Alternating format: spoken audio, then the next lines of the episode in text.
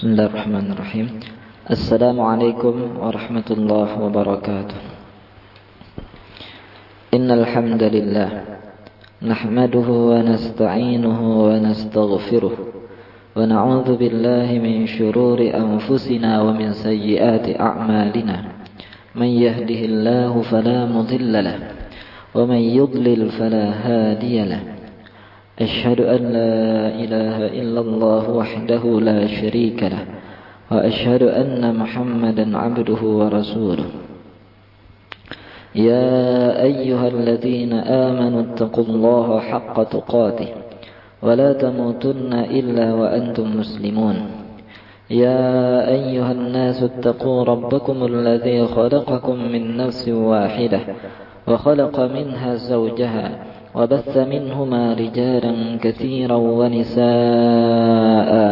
واتقوا الله الذي تساءلون به والأرحام.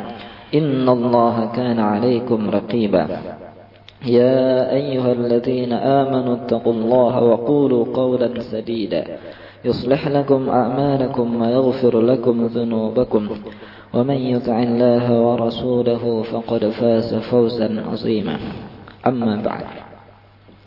فإن أصدق الحديث كتاب الله وخير الهدي هدي محمد صلى الله عليه وسلم وشر الأمور محدثاتها وكل محدثة بدعة وكل بدعة ضلالة وكل ضلالة في النار ثم أما بعد kaum muslimin yang dimuliakan oleh Allah Subhanahu wa taala. Pertama-tama marilah kita mengucapkan puji syukur kehadirat Allah Subhanahu wa taala yang mana dalam kesempatan kali ini kita dapat melanjutkan melanjutkan lagi kajian kita dalam pembacaan kitab Riyadhus Shalihin yang sekarang telah sampai kepada bab yang ke-12 yang berbunyi Babul Hathi 'alal Izdiyad minal Khairi fi awakhiril umur. Babul Hathi 'alal Izdiyad minal Khair fi awakhiril umur. Bab tentang masalah dorongan, anjuran agar senantiasa menambah memperbanyak kebaikan-kebaikan di akhir-akhir umur di masa-masa terakhir dari umur, dari usia kita. Pada pertemuan yang lalu, kita telah membaca tentang masalah yang yang banyak sekali tentang masalah al-mujahadah bersungguh-sungguh di dalam melaksanakan ibadah, tentang masalah niat, tentang masalah taubah. Nah, dari seluruh amal ibadah itu, yang paling penting, yang lebih dianjurkan lagi, agar kita senantiasa memperbanyak ibadah kita di masa-masa terakhir dari hidup kita. Di masa-masa terakhir dari hidup kita. Berapa masa-masa terakhir itu nanti dibicarakan di khilaf. Ada perbedaan pendapat di kalangan para ulama. Yang dimaksud dengan ayat yang difirmankan oleh Allah Subhanahu wa taala yang ditulis oleh Imam An-Nawawi di awal dari bab ini yang berbunyi awalam nu'ammirkum ma yatadzakkaru fihi man tadzakkara wa ja'akumun nadhir. Surah Fatir ayat 38. Qala Ibnu Abbas wal muhaqqiqun ma'nahu awalam nu'ammirkum 60 sana. Wa yu'ayyiduhu al-hadits alladhi sanadhkuruhu insyaallah ta'ala. Wa qila ma'nahu 18 sanah wa qila 40 sanah. Qalahu al-Hasan wal Kalbi wa Masruq. Wa nuqila an Ibn Abbas ayatan. Wa naqalu anna ahla al-Madinah kanu idza balagha ahaduhum 40 sanatan tafarraga lil ibadah. Wa qila huwa al-bulugh. وقوله وجاءكم النذير قال ابن عباس والجمهور هو النبي صلى الله عليه وسلم وكيل الشيب قاله إكرمة وابن عيينة وغيرهما والله أعلم Dalam dalam bab ini, muallif rahimahullah Imam Nawawi menyebutkan satu bab yang berjudul Babul Hasi 'alal Izdiyadi minal Khairi fi awakhiril umur. Jadi kalau pada bab selanjut bab, bab yang sebelumnya tentang anjuran agar kita senantiasa bers, senantiasa bersungguh-sungguh dalam melaksanakan ibadah pada bab ini agar kita lebih bersungguh-sungguh lagi pada masa-masa terakhir dari kehidupan kita. Li'anna ramadara ala akhiril umur. Karena pandangan Allah yang terakhir kepada kita itu justru pada akhir hayat kita bukan pada sebelum akhir hayat kita. Ini diperkuat dengan hadis Rasulullah sallallahu alaihi wasallam yang berbunyi, "Innar rajula la bi amali ahli jannah." Bahwasanya seseorang baik itu laki-laki maupun perempuan. Walaupun sini dikatakan dengan rajul, maksudnya seseorang. La ya'malu bi amali ahli jannah sungguh beramal dengan amal penduduk sorga. Hatta ma yabqa bainahu wa bainaha illa dhira'un fayasbiqu alaihi alkitab fayamalu bi amali ahli nar fayadkhuluha. Sesungguhnya seseorang beramal dengan amalan penduduk ahli sorga. Dengan amalan ahli-ahli sorga. Amalan yang biasa dilakukan oleh orang-orang yang masuk ke dalam sorga. Sehingga tidak tersisa lagi dari usianya kecuali satu zira, satu hasta, satu jarak yang sedikit sekali. Tapi fayasbiqu alaihi kitab. Tapi memang catatan amalnya menentukan kalau dia itu memang min ahli nar. Termasuk orang penduduk neraka. Na'udzubillah. Fayadkhuluha. Pada masa akhir hayatnya, pada masa akhir hidupnya, dia beramal atau ber, beribadah. Beramal maksudnya beramal dengan amalan ahli neraka. Akhirnya dia masuk ke dalam ke dalam neraka.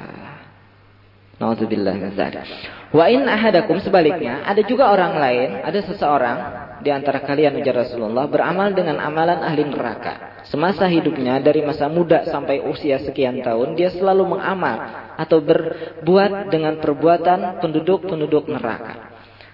Sehingga tidak tersisa lagi antara dirinya dan umurnya itu, antara ajalnya itu kecuali satu zira, satu masa yang sangat sedikit sekali.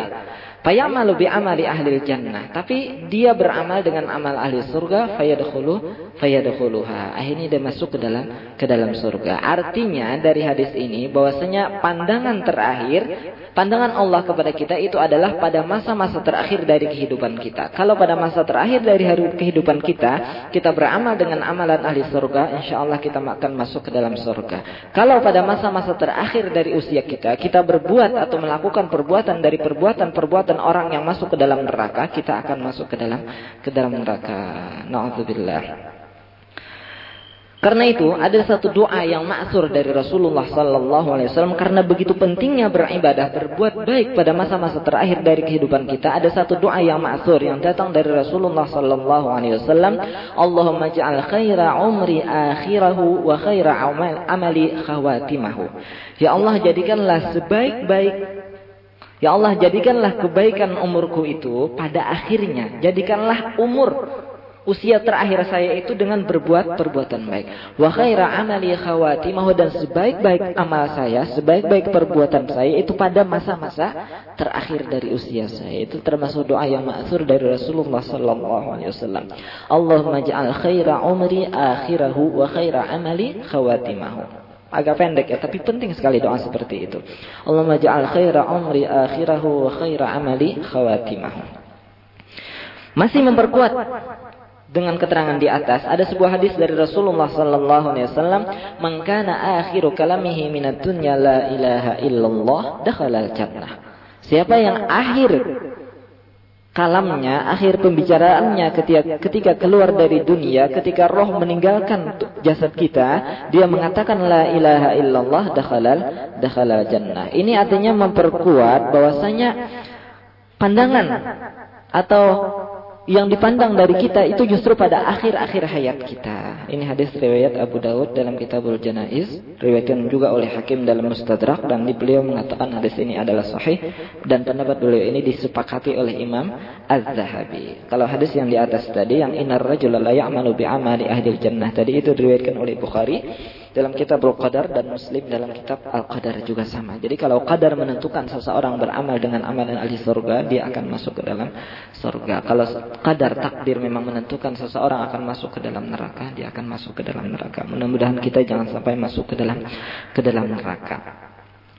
Oleh karena itu, sudah menjadi keharusan bagi kita sebagai seorang muslim apabila usia kita bertambah dan bertambah dalam hitungan artinya usia kita bertambah detik demi detik jam demi jam hari demi hari minggu demi minggu tahun demi tahun selalu bertambah usia kita. Tapi pada hakikatnya usia kita berkurang nah ketika usia kita terus bertambah bertambah bertambah mestinya seharusnya bagi kita itu ayuk siraminal a'mali salihah. Kita harus lebih memperbanyak lagi amal ibadah kita. Amal-amal ibadah kita yang yang salihah amal-amal kebaikan kita Sebagaimana juga para pemuda, jadi bukan cuma orang tua yang dianjurkan seperti itu, para pemuda pun juga semestinya harus sehari demi sehari itu selalu menambah amal kebaikannya, selalu menambah amal ibadahnya. Karena siapa sih yang tahu usianya? Ada yang usianya masih muda, meninggal. Ada yang masih kecil meninggal, masih bayi meninggal. Ada juga yang ada juga yang sudah tua baru baru meninggal. Tapi memang orang yang lebih tua itu akrabu ilal ajal, memang lebih mendekati kepada kematian daripada yang lebih muda. Tapi siapa yang tahu? Usia kan tidak ada yang bisa menciumnya, tidak ada yang tahu. Kemudian hadis uh, ayat tadi yang disebutkan oleh muallif di mukaddimah tadi, awalam nu'ammirkum ma yatadzakkaru fihi man tazakkar. Bukankah telah kami panjangkan umur kalian sesuatu yang mengambil peringatan pada usia yang panjang itu oleh orang yang dapat mengambil mengambil peringatan. Nah, mengenai berapa usia itu, awalam nu'ammirkum ma yatadzakkaru fihi man tazakkar tadi, siapa yang mengambil peringatan dari umur yang panjang itu berapa usianya? Itu bi khilafun bainal ulama. Itu ada perbedaan pendapat. Ada yang mengatakan 60 tahun ada yang mengatakan 18 tahun ada yang mengatakan 40 tahun dan seterusnya dan seterusnya. Artinya dalam masalah ini di apa? Para ulama berbeda berbeda pendapat. Tapi yang penting kalau usia sudah terus bertambah, bertambah, bertambah, kita semestinya dapat mengambil peringatan dari usia yang diberikan Allah kepada kita. Di akhir dari ayat, wajah akumun nazir dan telah datang kepada kalian nazir orang yang memberi peringatan, memberikan peringatan. Tapi man nazir ini, ini juga diperbedakan pendapat, tapi pendapat yang paling kuat dia adalah nabi. Artinya wajah aku nazir dan telah datang kepada kalian nazir orang yang memberi peringatan. Maksud orang yang memberi peringatan di sini adalah nah, nabi. Nabi ini termasuk Rasulullah Sallallahu Alaihi Wasallam juga nabi-nabi yang lain karena tugas mereka itu menyampaikan memberi peringatan kepada kaum mereka tentang akan adanya hari kiamat, tentang akan adanya hari pembalasan, tentang adanya Tuhan yang wajib untuk untuk disembah dan selanjutnya dan selanjutnya. Tapi yang perlu kita garis bawahi di sini bahwasanya seseorang berapapun usianya, tadi berapapun usianya, dia harus bersungguh-sungguh di dalam masalah beribadat apalagi dalam masalah-masalah yang yang wajib dan mestinya ketika usia terus bertambah hendaknya kita memperbanyak istighfar dan dan alhamdulillah. Sebagaimana firman Allah Subhanahu wa taala dalam surah An-Nasr, "Idza jaa nasrullahi wal fath" ورأيت الناس يدخلون في دين الله أفواجا فسبح بحمد ربك واستغفره إنه كان توابا Apabila telah datang pertolongan Allah dan kemenangan dan kamu melihat orang-orang atau manusia masuk ke dalam agama Allah secara berbondong-bondong. Apa? Kalau sudah orang yang banyak masuk ke dalam agama Islam, fasabbih bihamdi rabbika wastaghfir. Maka sucikanlah dengan memuji Tuhanmu dan minta ampunlah kepadanya. Innahu kana tawwaba, bahwasanya Allah itu Maha penerima Maha penerima penerima taubah. Tentang masalah ayat ini ada satu cerita dari Umar bin Khattab radhiyallahu anhu ketika beliau menempatkan Abdullah bin Abbas sebagai salah seorang dari tempat bermusyawarahnya Khalifah Umar bin Khattab bersama para Asyikhi Badrin, orang-orang yang pernah ikut dalam perang Badar, veteran-veteran perang Badar itu. Lalu para sahabat yang lain mempertanyakan, kenapa seperti sahabat Abdullah bin Abbas yang masih begitu muda diikut sertakan dalam jemaah ini, orang-orang yang diminta pendapatnya oleh Umar bin Khattab. Umar bin Khattab tidak tidak menjawab. Innahu man haitsu alimtum kalau nggak salah jawaban beliau begitu. Innahu man haitsu alimtum. Lalu pada satu ketika Abdullah bin Abbas dipanggil oleh Umar bin Khattab lalu ditanyakan tentang masalah ayat ini. Mata quluna fi qaulihi ta'ala. Umar bin Khattab menanyakan dulu kepada para sahabat yang lain. Mata kulun apa pendapat kalian tentang masalah ayat idza jaa nasrullahi wal fath wa ra'aitan nasa yadkhuluna fi dinillahi afwaja Asabbih bihamdi rabbika wastaghfirhu innahu kana tawwaba. Lalu sebagian daripada sahabat, orang-orang yang sebagai tempat bermusyawarah Khalifah Umar bin Khattab menjawab, apabila telah datang pertolongan, pertolongan Allah dan kota Mekah telah ditaklukkan dikuasai oleh negara oleh oleh apa? oleh Islam, maka tasabbih bihamdi rabbika wastaghfirhu, maka sucikanlah Tuhanmu dengan memuji memuji Allah dan minta ampunlah kepadanya karena bahwasanya Allah Maha penerima penerima taubat. Maksudnya dari cerita ini bahwasanya para sahabat itu mentafsirkan ayat ini sesuai dengan zahir daripada daripada ayat ini. Kalau sudah orang masuk ke dalam agama Islam, berbondong-bondong masuk ke dalam agama Islam, kota Mekah sudah ditaklukkan dan masuk ke dalam wilayah kerajaan Islam atau wilayah Islam, wilayah Islam, maka kamu harus istighfar atau mengucap tasbih kepada Allah Subhanahu wa taala dan beristighfar meminta ampun kepadanya. Kaum muslimin yang dimuliakan oleh Allah Subhanahu wa taala. Wa ammal ahadis itu sekedar untuk mukaddimah atau beberapa penjelasan yang berkenaan dengan bab ini. Babul hasi 'alal izdiyadi minal khairi fi awakhiril umr. Bab mengenai dorongan agar kita senantiasa menambah-nambah amal kebaikan pada masa-masa terakhir dari dari usia, dari umur kita. Hadis yang pertama, An Abi Hurairah radhiyallahu anhu anin Nabi sallallahu alaihi wasallam qala أعذر الله إلى امرئ أخر أجله حتى بلغ ستين سنة رواه البخاري قال العلماء معناه لم يترك له عذرا إذا أمهله هذه المدة يقال أعذر الرجل إذا بلغ الغاية في العذر Dalam hadis yang pertama ini, muallif Imam Nawawi rahimahullah menukil atau mengambil sebuah hadis dari Abi Hurairah radhiyallahu anhu yang diriwayatkan oleh Bukhari Bahwasanya Nabi sallallahu alaihi wasallam bersabda, "A'zarallahu a'zarallahu ta'ala ila mri'in akhara ajalahu hatta balagha 60 sanah." Makna dari hadis ini bahwasanya Allah Subhanahu wa taala apabila memanjangkan umur seseorang sehingga sampai usianya 60 tahun, maka faqad aqama alaihi al-hujjah wa nafa'anhu al-'udhr. Kalau sudah Allah memanjangkan umur seseorang itu dan sampai usianya 60 tahun, sudah tidak ada uzur lagi, tidak ada maaf lagi bagi orang itu kalau masih tidak bertobat atau kembali kepada Allah Subhanahu wa taala. Karena umur 60 tahun itu cukuplah bagi seseorang untuk memikirkan, merenungkan ayat-ayat Allah, untuk tafakkur, Apalagi kalau dia tinggal di sebuah negara Islam, nasyian au nasyiun fi baladin islami, tinggal di negara Islam, sudah menjadi keharusan bagi dia untuk kembali ke jalan Allah, kembali ke jalan yang benar. Kalau masih tetap seperti dulu, faqad aqama alaihil hujjah wa nafa'anil udhur. Sudah tidak ada maaf lagi bagi orang-orang seperti itu. Oleh karena itu, salah satu kewajiban bagi seseorang bahwasanya dia harus belajar dari syariat Allah harus belajar mempelajari syariat syariat Allah, agama-agama Allah. Minimal apa yang diperlukannya untuk beribadah kepada Allah Subhanahu wa taala. Umpamanya, kalau seseorang ingin berwudu, dia harus tahu dulu bagaimana tata cara berwudu yang benar. Air yang dipakai harus bagaimana. Kemudian wudunya itu seperti apa. Sebagaimana yang difirmankan Allah dalam surah Al-Maidah ayat ayat 6 ya. Ya ayyuhalladzina amanu idza qumtum ila sholati faghsilu wujuhakum wa aydiyakum ila al-marafiq wamsahu bi ru'usikum wa arjulakum ila al-ka'bayn ila akhiril ayat. Allah memerintahkan kepada kita, kalau kita ingin melakukan sholat atau yang lainnya selain sholat, kita harus ber, berwudu. Tata caranya dijelaskan dalam ayat itu. Kemudian dicontohkan oleh Rasulullah Wasallam. Ini yang harus dipelajari oleh setiap kaum kaum muslimin. Bagaimana wudhunya Rasulullah Wasallam?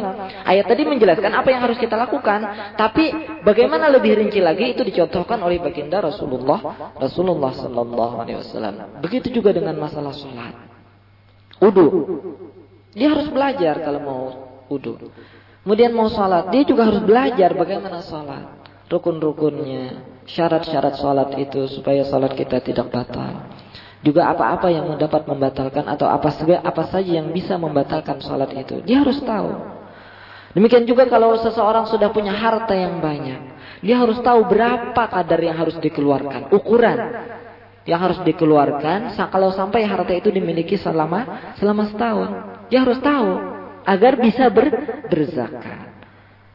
Demikian pula kalau sudah sudah memasuki atau mendekati bulan puasa Ramadan, seseorang harus belajar bagaimana puasa itu. Bagaimana misalkan kalau mau berhaji, bagaimana berumrah, berumrah. Juga kalau seseorang punya kekayaan, dia sebagai seorang pedagang jual emas dan perak, dia harus belajar masalah bab riba. Mana yang boleh antara jual beli emas dengan emas, emas dan perak atau perak dengan perak, mana yang boleh, mana yang enggak. Begitu juga dengan penjual-penjual makanan, dia harus tahu persis hal itu. Kalau tidak tahu, a'adzarallahu ra'an. Sudah tidak ada maaf lagi. Kalau masih tidak tahu dan umur sudah sampai segitu.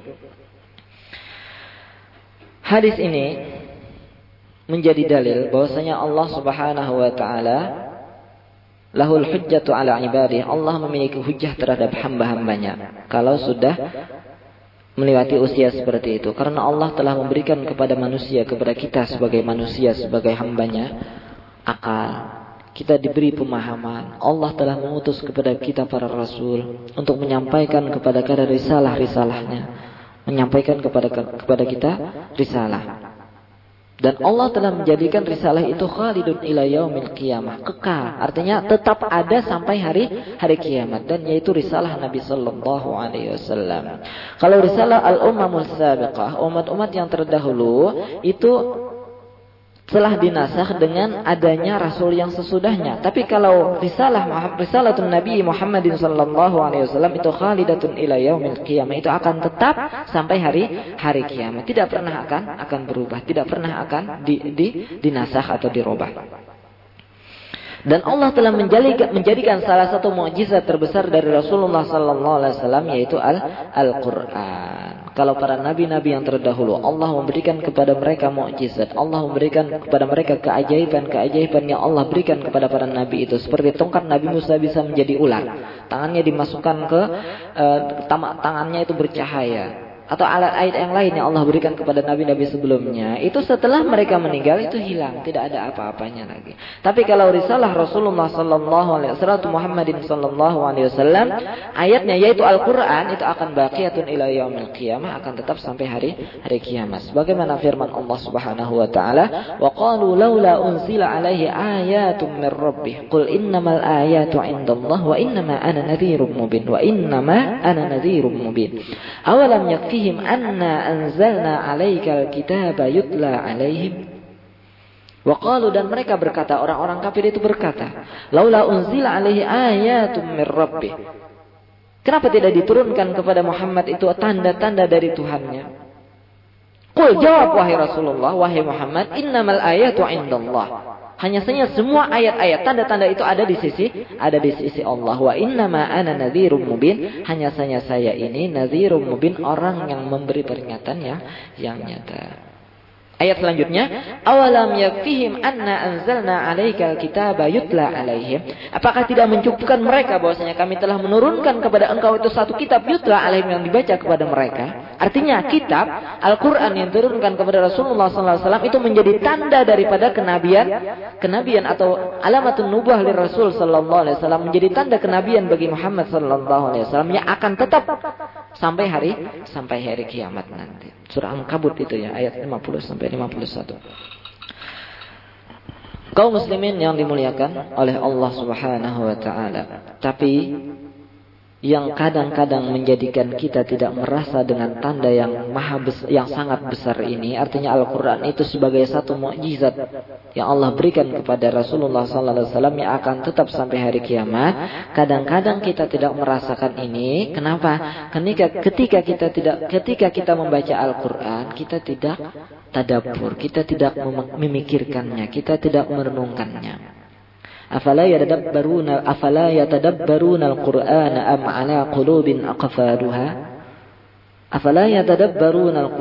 Apakah mereka tidak mentadabburkan Al-Qur'an? Mereka tidak memikirkan Al-Qur'an? Am ala qulubin aqfaluha? Ataukah, ataukah memang di hati mereka itu ada tutupannya yang mengganjal sehingga tidak bisa memikirkan apa yang terkandung di dalam Al-Qur'an?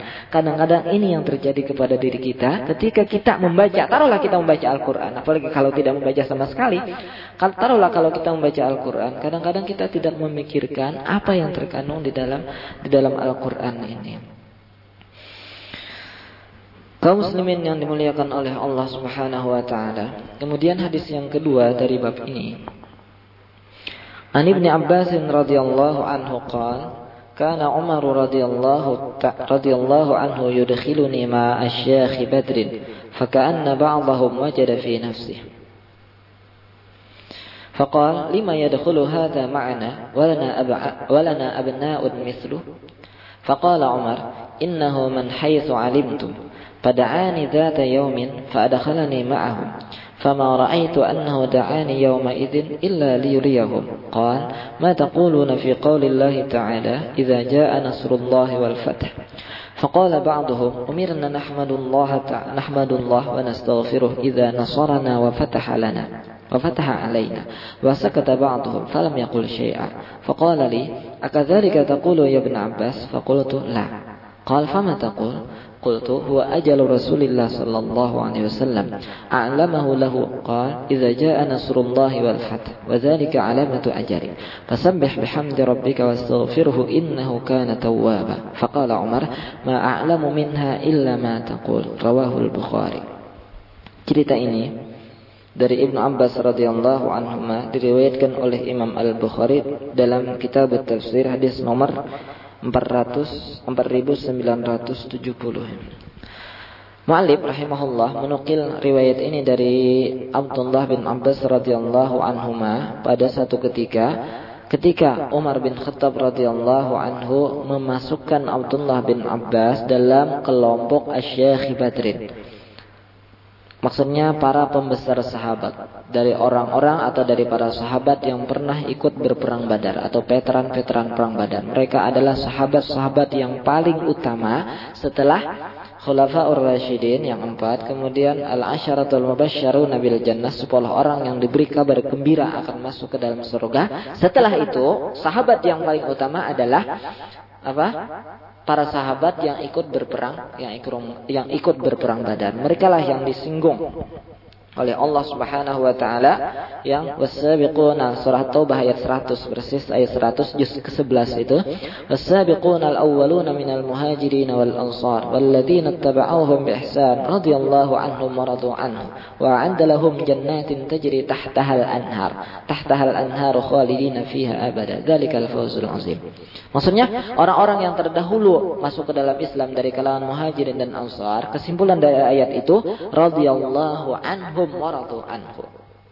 Radhiyallahu anhum, Allah ridha kepada mereka waradu anhu dan mereka ridha kepada Allah Subhanahu wa taala. Karena itu, ketika disebutkan nama-nama sahabat dianjurkan disunatkan bagi kita membaca radhiyallahu anhu atau radhiyallahu anhu kalau memang dia dan bapaknya masuk ke dalam agama Islam. Kalau tiga-tiganya tiga-tiganya dengan kakeknya radhiyallahu anhu. Atau kita kebetulan menyebut sahabat beberapa orang banyak radhiyallahu an, anhum. Karena Allah telah menyatakan radhiyallahu anhu, Allah ridha kepada mereka. Makanya dianjurkan kepada kita agar selalu membaca radhiyallahu radhiyallahu anhu. Nah, para pembesar sahabat dari kalangan sahabat yang pernah ikut perang Badar itu dimasukkan oleh Umar bin Khattab sebagai tempat dia bertukar pendapat musyawarah bermusyawarah, bertukar pendapat baik itu dalam masalah agama maupun dalam masalah politik. Nah, termasuk di antara orang-orang yang diminta pendapatnya oleh Umar bin Khattab adalah Abdullah bin bin Abbas. Ini termasuk yang dilakukan oleh Khalifah Umar bin Khattab ini termasuk salah satu sunnah beliau yang sangat sangat sangat bagus gitu. Beliau minta pendapat kepada orang-orang alim, orang-orang yang memiliki ilmu, yang kebetulan mungkin Umar bin Khattab lupa tapi yang lain ingat dan dalam berbagai masalah. Dan ini merupakan pelaksanaan dari firman Allah Subhanahu wa taala, "Wasyawirhum fil amr." Wasyawirhum fil amr. Dan musyawarahlah kepada mereka dalam masalah masalah perkara. Tapi wasyura wasyura maksud syura apa yang dimaksud dengan syura itu menurut syara? Itu bukan membentuk majlis syura, bukan. Wasyura wasyura asyariyah itu laisa takwina majlis di syura. Bukan membentuk satu majlis di syura. Hatta yakuna musyarikan fil hukmi, bukan membentuk satu majlis di syura MPR misalkan dan ikut menentukan dalam memutuskan satu perkara bukan. Umar bin Khattab memanggil mereka untuk dimintai pendapat, bukan ikut dalam menentukan satu keputusan. Yang ambil keputusan itu tetap Umar bin Khattab. Dia sebagai orang yang paling utama ketika itu setelah siapa? Uh, Abu Bakar As-Siddiq meninggal dunia dan sahabat yang paling utama yang yang nomor dua adalah Umar bin Khattab. Dia yang menentukan satu perkara. Mereka dia memanggil mereka itu untuk bertukar pendapat.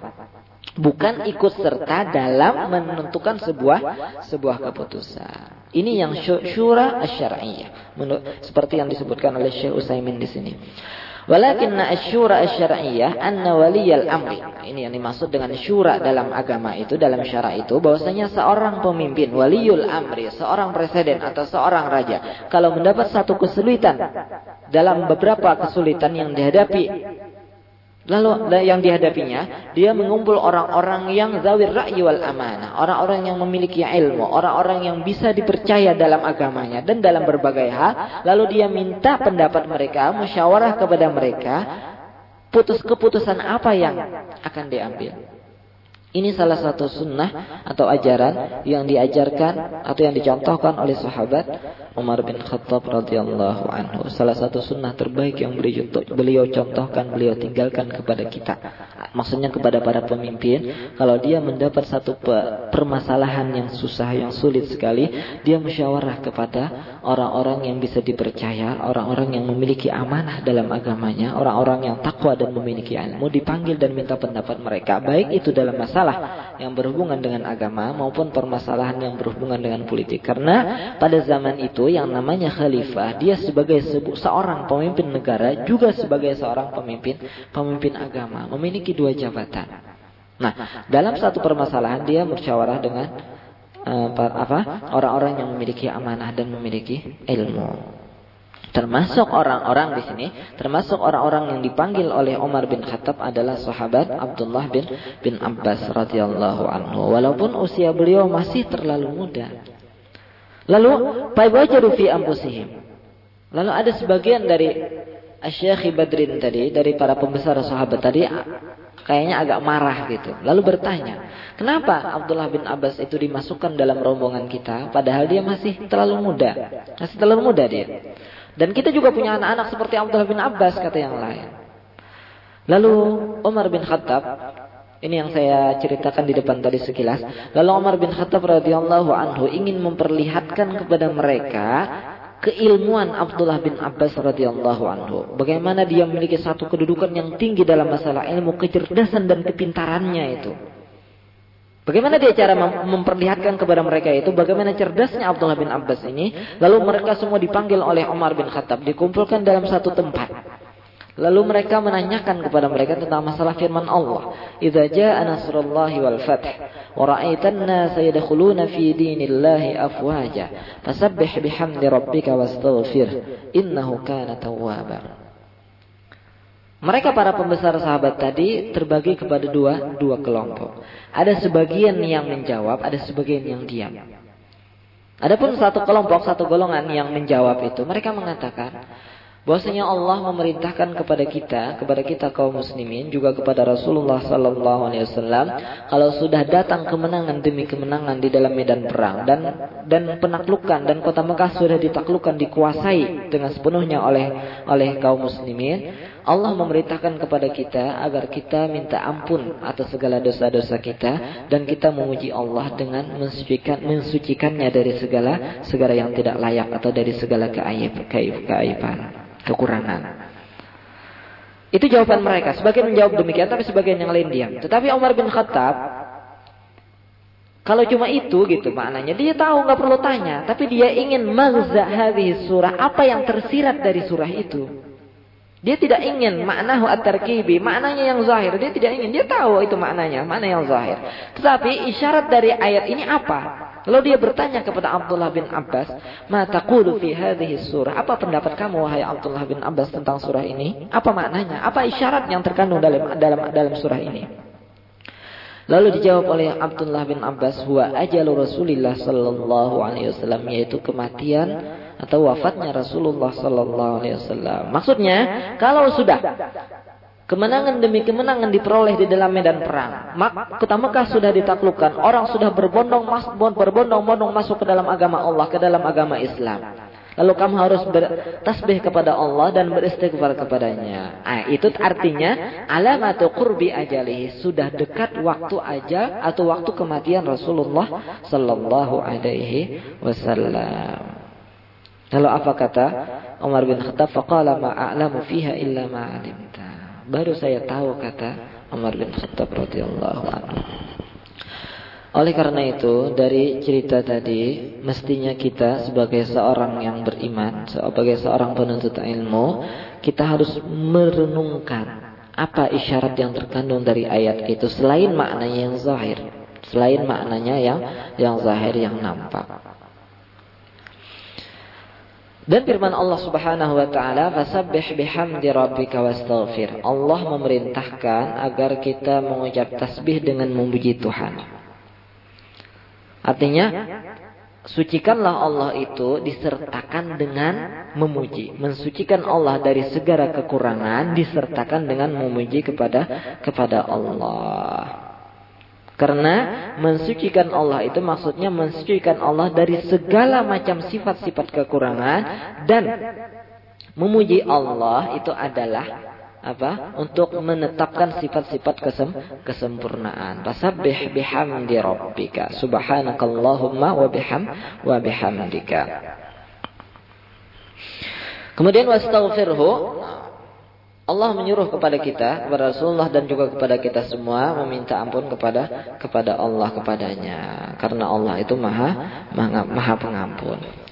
Namun untuk mendapatkan taubah artinya untuk agar taubat kita diterima oleh Allah Subhanahu wa taala ada beberapa syarat. Kalau dulu pernah kita bicarakan syaratnya ada tiga seperti yang dituliskan oleh Imam eh, Imam An-Nawawi di dalam bab yang kedua, bab taubati wal istighfar itu, kalau Syekh Utsaimin ada tambahan lagi gitu dan sebenarnya sama, intinya sama, cuman ada tambahan saja garis besarnya seperti yang terkandung di dalam beberapa hadis yang dulu pernah kita bicarakan di dalam bab taubati wal istighfar, masalah taubat dan istighfar.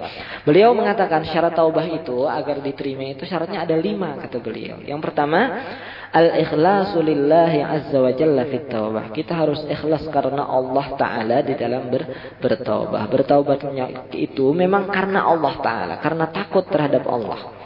Bukan karena dorongan yang lain, bukan karena apa-apa. Itu yang pertama. Yang kedua, menyesal apa yang telah dilakukan. Al-iqla'u anhu fil hal, meninggalkan dosa yang telah dilakukan, kemudian berniat yang keempat, berniat tidak mengulangi lagi dosa yang telah dilakukan. Kemudian yang terakhir, syarat yang terakhir, antakuna taubatu fil waqtil ladzi tuqbalu. Bertaubat itu di masa, di waktu yang memang masih diterima taubat ketika itu. Karena taubat itu sudah tidak bermanfaat lagi ketika roh sudah sampai ke hulqum ini. Inna Allah yaqbalu taubatal abdi ma lam. Allah akan menerima taubat seorang hamba itu selama malam yughargir. Maksudnya malam tablughir ruhul hulqum. Selama roh belum sampai kepada hul hulqum di leher ini. Selama belum sampai di sana Allah akan menerima taubat. Artinya kita bertaubat itu diterima kalau roh belum sampai belum sampai ke sini. Seperti juga firman Allah, "Walaysat at-taubatu lil ladzina ya'maluna sayyi'at hatta idza hadara ahadahumul maut qala inni tubtul an."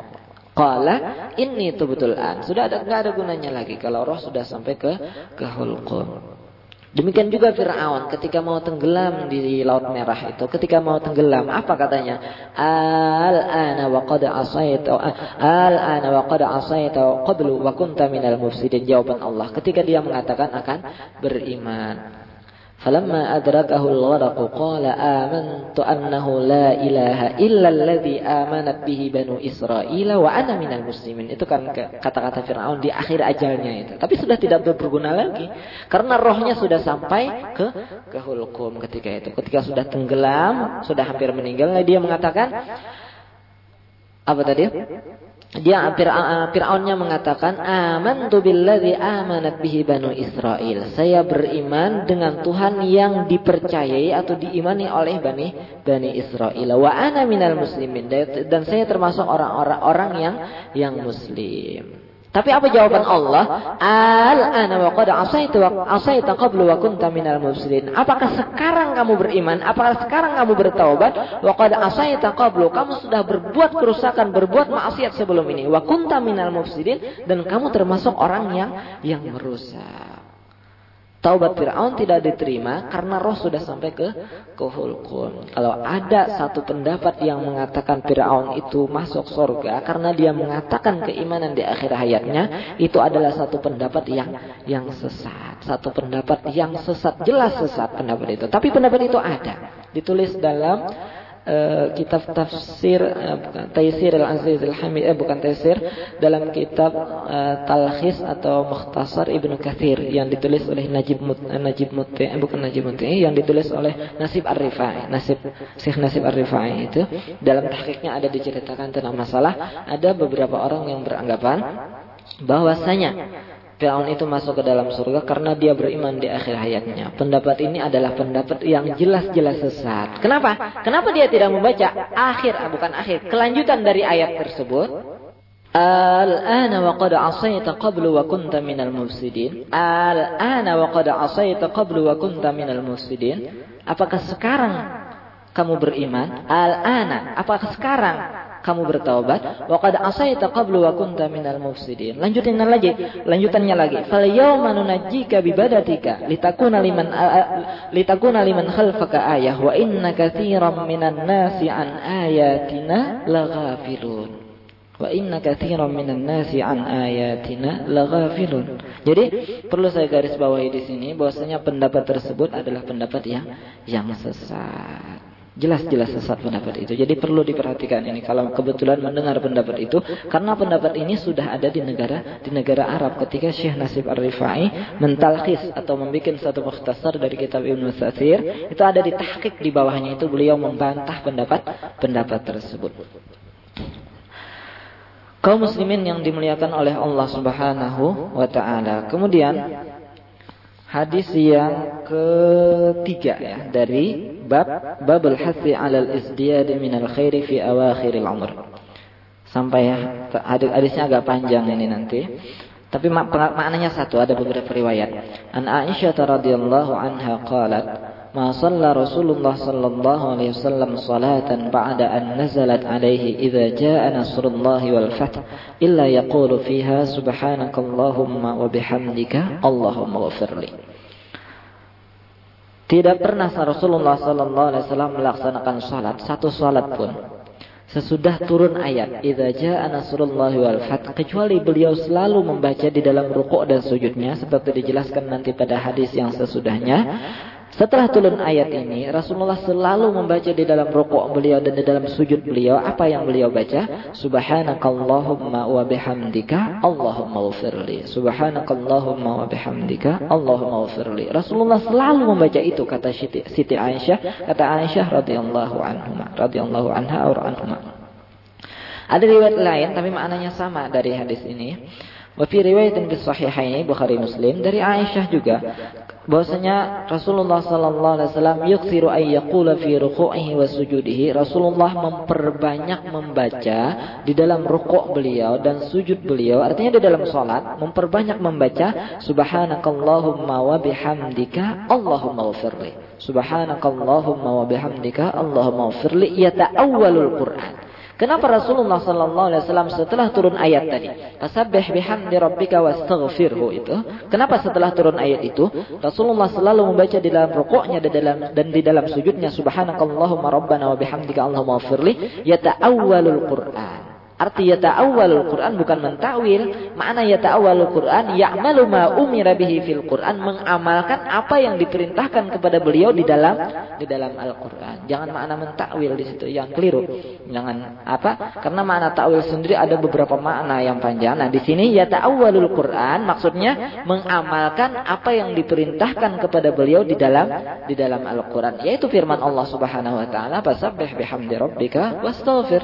Subhanakallah Allahumma wa bihamdika Allahumma ghfirli. Oleh karena itu di dalam salat uh, yang paling baik itu bagi kita kita gabung antara dua antara dua itu bacaan. Subhana subhanakallahumma wa bihamdika allahumma firli subhana rabbiyal a'la atau subhana rabbiyal azim. Itu itu yang pertama tiga kali. Lanjutkan lagi dengan subhanakallahumma wa bihamdika allahumma firli ketika ruku dan ketika sujud. Kita gabung antara dua riwayat itu.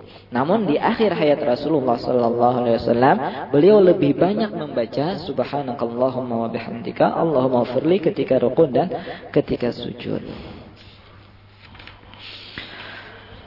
Wafi riwayatin masih dalam pengertian yang sama seperti hadis di atas karena Rasulullah sallallahu alaihi wasallam yuksiru ayyaqula qabla ayyamut Rasulullah selalu memperbanyak membaca sebelum beliau meninggal subhanakallahumma wa bihamdika astaghfiruka wa atubu ilaik. Ini bukan di dalam salatnya Artinya Rasulullah Sallallahu Alaihi Wasallam banyak sekali membaca di akhir hayat beliau. Ini tadi hubungannya dengan bab ini dorongan kepada kita agar kita senantiasa memperbanyak melakukan amal ibadah di ah di hari-hari terakhir dari kehidupan kita, di penghujung usia kita, di usia kita yang sudah setengah enam katanya sudah hampir maghrib, sudah hampir meninggal, hendaklah kita memperbanyak ibadah. Di antara ibadah, di antara bacaan yang selalu dilakukan Rasulullah Sallallahu Alaihi Wasallam setelah setelah datang.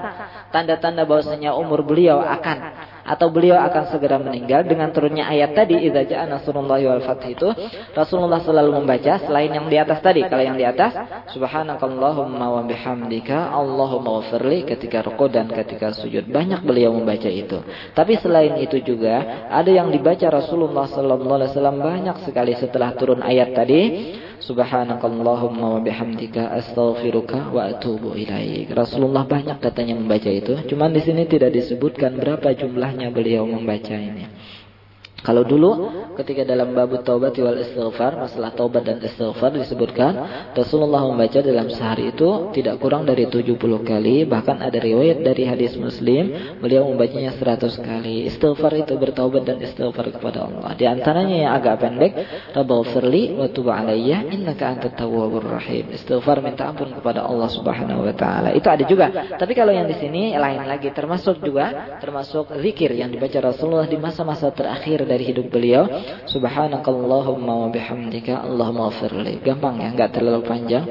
Subhanakallahumma wa bihamdika astaghfiruka wa atubu ilaik. Subhanakallahumma wa bihamdika astaghfiruka wa atubu ilaik. Subhanakallahumma wa bihamdika astaghfiruka. Subhanakallahumma wa bihamdika astaghfiruka wa atubu ilaik Maha suci engkau ya Allah. Wa bihamdika dan maha dan pujian dan pujianmu dan pujian untukmu.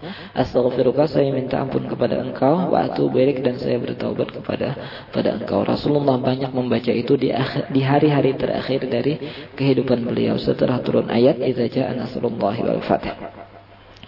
Qalat Aisyah qultu ya Rasulullah يا رسول الله ما هذه الكلمات التي أراك أحدثتها تقولها قال جليت جعلت لي علامة في أمتي إذا رأيتها قلتها إذا جاء نصر الله والفتح إلى آخر السورة Aisyah bertanya kepada Rasulullah Apa yang kamu baca tadi wahai Rasulullah sallallahu alaihi wasallam yang baru saja engkau baca tadi wahai Rasulullah apa? Rasulullah menjawab dijadikan bagiku itu satu tanda di dalam umatku, dijadikan bagiku itu satu alamat, satu tanda di dalam umatku yang apabila saya melihatnya, saya membaca idza jaa nasrullahi wal wal wal fath. Wa fi riwayatin ada riwayat yang lain lagi termasuk artinya yang banyak diperbaca yang banyak dibaca Rasulullah sallallahu alaihi wasallam di masa-masa terakhir dari kehidupan beliau adalah Subhanallah wa bihamdih. Subhan takal di atas tadi subhanakallahumma wa bihamdika astaghfiruka wa atubu ilaik. Sini beda sedikit. Subhanallah wa bihamdih. Astaghfirullah wa atubu ilaih. Jadi bukan subhanaka. Subhanakallahumma di atas. Kalau di sini subhanallah wa bihamdih. Jadi beda dikit ya. Subhanallah wa bihamdih. Astaghfiruka astaghfirullah wa atubu ilaih. Subhanallah wa bihamdih. Astaghfirullah wa atubu ilaih. Aisyah bertanya lagi, "Wahai Rasulullah, saya melihat kamu atau Anda memperbanyak membaca subhanakal subhanallah wa bihamdih. Astaghfiruka astaghfirullah wa atubu ilaih." Subhanallah wa bihamdi astaghfirullah wa atubu ilaih. Lalu setelah pertanyaan Aisyah, Rasulullah menjawab, "Akhbarani Rabbi anni sa'ara alamatan fi ummati." Allah atau Tuhanku mengkabarkan, memberitakan, memberitahu kepada saya bahwasanya saya akan melihat satu tanda di dalam umat saya atau pada umat saya. Fa idza ra'aituha aktsartu min qawli subhanallah wa bihamdihi subhanallah wa bihamdihi astaghfirullah wa atubu. Faqad ra'aituha, saya sudah melihatnya kata ujar Rasulullah. Firman Allah, "Idza jaa nasrullahi wal fath," yaitu Fathu Makkah. Tandanya itu adalah tanda yang disebutkan oleh tidak adalah terbukanya atau ditaklukkannya kota yadkhuluna fi dinillahi afwaja fasabbih bihamdi rabbika wastaghfirhu innahu kana tawwaba. Karena sejarah mencatat memang setelah kota Mekah ditaklukkan oleh oleh Rasulullah sallallahu alaihi wasallam beserta para sahabat, orang-orang yang berada di jazirah Arab atau syibhu jaziratil Arab ya namanya, yang seperti pulau itu karena Arab sendiri bukan pulau tapi disebut jaziratul Arab maksudnya syibhu jaziratil Arab uh, itu berbondong-bondong datang kepada Rasulullah Sallallahu Alaihi Wasallam dan masuk ke dalam agama agama Islam. Jadi hampir seluruh tanah Arab ketika itu sudah tidak ada lagi orang yang bukan Muslim, seluruhnya masuk ke dalam agama agama Islam. Walaupun setelah Rasulullah SAW meninggal, ada sebagian dari mereka yang murtad dan itu yang diperangi oleh oleh Khalifah Abu Bakar As-Siddiq. Ada juga sebagian dari mereka dari bangsa Arab itu karena imannya memang belum kuat tidak mau membayar membayar zakat. Lalu diperangi juga oleh Khalifah Abu Bakar As-Siddiq. Ada juga yang mengaku atau mengklaim dirinya sebagai seorang nabi. Mereka pun atau seperti Musailam Al-Kadzab itu diperangi juga oleh Khalifah Umar, Khalifah Abu Bakar As-Siddiq. Ketika Khalifah Abu Bakar As-Siddiq ingin memerangi orang-orang yang tidak mau mengeluarkan zakat. Umar bin Khattab tidak setuju ketika itu. Tidak tidak setuju untuk memerangi karena mereka masih mengatakan la ilaha illallah. فإذا قالوها فقد أصموا مني دماءهم وأموالهم إلا بحق الإسلام أو بحق إلا بحق الإسلام. Kalau seseorang sudah mengatakan kalimat la ilaha illallah, dia tidak boleh lagi di, dibunuh. Hartanya sudah tidak boleh lagi diambil karena dia sudah memeluk agama Islam. Nah, sekarang masalahnya, kalau mereka tidak membayar zakat, apakah mereka boleh diperangi? Khalifah Abu Bakar As-Siddiq radhiyallahu anhu dengan tegas bahwasanya mereka harus diperangi. Umar bin Khattab tidak setuju. Apa kata-kata Umar uh, Abu Bakar As-Siddiq yang terakhir yang sangat terkenal di dalam hadis-hadis itu? Wallahi law mana'uni iqalan kanu yu'addunaha fi zamani Rasulillah sallallahu alaihi wasallam laqataltu. Demi Allah ujar Khalifah Abu Bakar, jikalau mereka manauni iqalan, jikalau mereka tidak mau membayarkan zakat satu anak kambing saja yang dulu mereka bayarkan pada zaman Rasulullah sallallahu alaihi wasallam laqatatuhum. Saya akan perangi mereka. Kalau mereka tidak mau membayar zakat, seekor anak kambing pun sekecil apa pun barang itu, saya akan perangi mereka itu. Artinya apa sih bedanya antara sholat dan zakat? Kalau situ tidak mau membayar zakat, maka tidak mau sholat. Apa bedanya dengan tidak mau membayar zakat? Wa aqimus sholat wa atuz zakat. Sama. Tidak mau sholat, tidak membayar zakat. Laqata tuhum. Saya akan perangi mereka, kata Khalifah Abu Bakar As-Siddiq. Kaum muslimin yang dimuliakan oleh Allah subhanahu wa ta'ala. Kemudian kita sampai pada hadis yang keempat sedikit lagi. An Anas radhiyallahu anhu qala inna Allah azza wa jalla taba'a al-wahya ala Rasulillah sallallahu alaihi wasallam qabla wafatihi hatta tufiya aktsara ma kana al-wahy Dari Anas bin Malik radhiyallahu anhu beliau berkata bahwasanya Allah Subhanahu wa taala Allah Azza wa Jalla taba'al wahya ala Rasulillah sallallahu alaihi wasallam. Maksudnya Allah Azza wa Jalla selalu menurunkan wahyu kepada Rasulullah sallallahu alaihi wasallam sebelum beliau meninggal. Hatta tufiya aktsara ma kana wahyu sehingga ketika Rasulullah sallallahu alaihi wasallam meninggal ketika beliau wafat itu banyak sekali turun wahyu kepada kepada beliau. Sesungguhnya Allah Ta'ala menurunkan wahyu secara terus menerus kepada Rasulullah sallallahu alaihi wasallam sedikit demi sedikit tadrijan itu ya tadarrujan sedikit demi sedikit bukan sekaligus. Kalau Allah menurunkan Taurat atau Injil itu sekaligus. Taurat kepada Nabi Musa itu sekaligus, Injil kepada Nabi Isa itu sekaligus. Tapi Allah menurunkan Al-Qur'an itu tadarrujan sedikit demi demi sedikit. Sampai Rasulullah SAW meninggal, wahyu itu banyak sekali sehingga terkumpul dalam Al-Quran yang ada sekarang 114 114 surah. Kemudian yang terakhir dari bab ini, an an Jabirin radhiyallahu anhu qala qala Rasulullah sallallahu alaihi wasallam yub'atsu kullu abadin ala ma mata alaihi. Yub'atsu kullu abadin ala ma mata alaihi. Akan dibangkitkan tiap seseorang hamba itu atas bagaimana dia meninggal.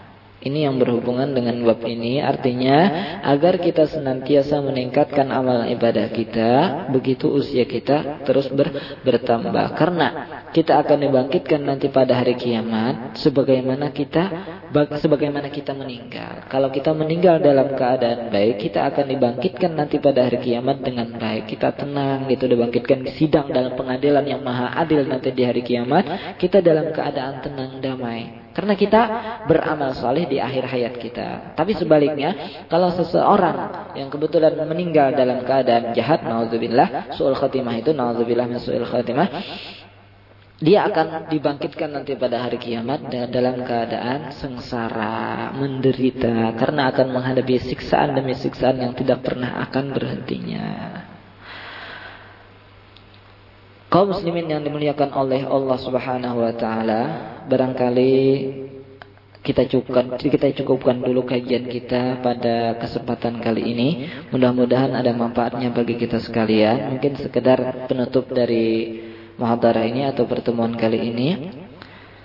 Hendaknya kita sebagai kaum muslimin ketika usia kita terus ber, terus bertambah hari demi hari, bulan demi bulan, tahun demi tahun, kita senantiasa memperbanyak amal ibadah kita, memperbanyak ilmu agama kita dengan menuntut agama, mendengarkan pengajian-pengajian yang yang lebih memperdalam masalah akidah dan syariah. Semoga kita mati atau meninggal dalam keadaan iman. Marilah kita tutup kajian kali ini dengan membaca doa kafaratul majlis. Subhanakallahumma wa bihamdika asyhadu an la ilaha illa anta astaghfiruka wa atubu ilaik. Wassalamualaikum warahmatullahi wabarakatuh.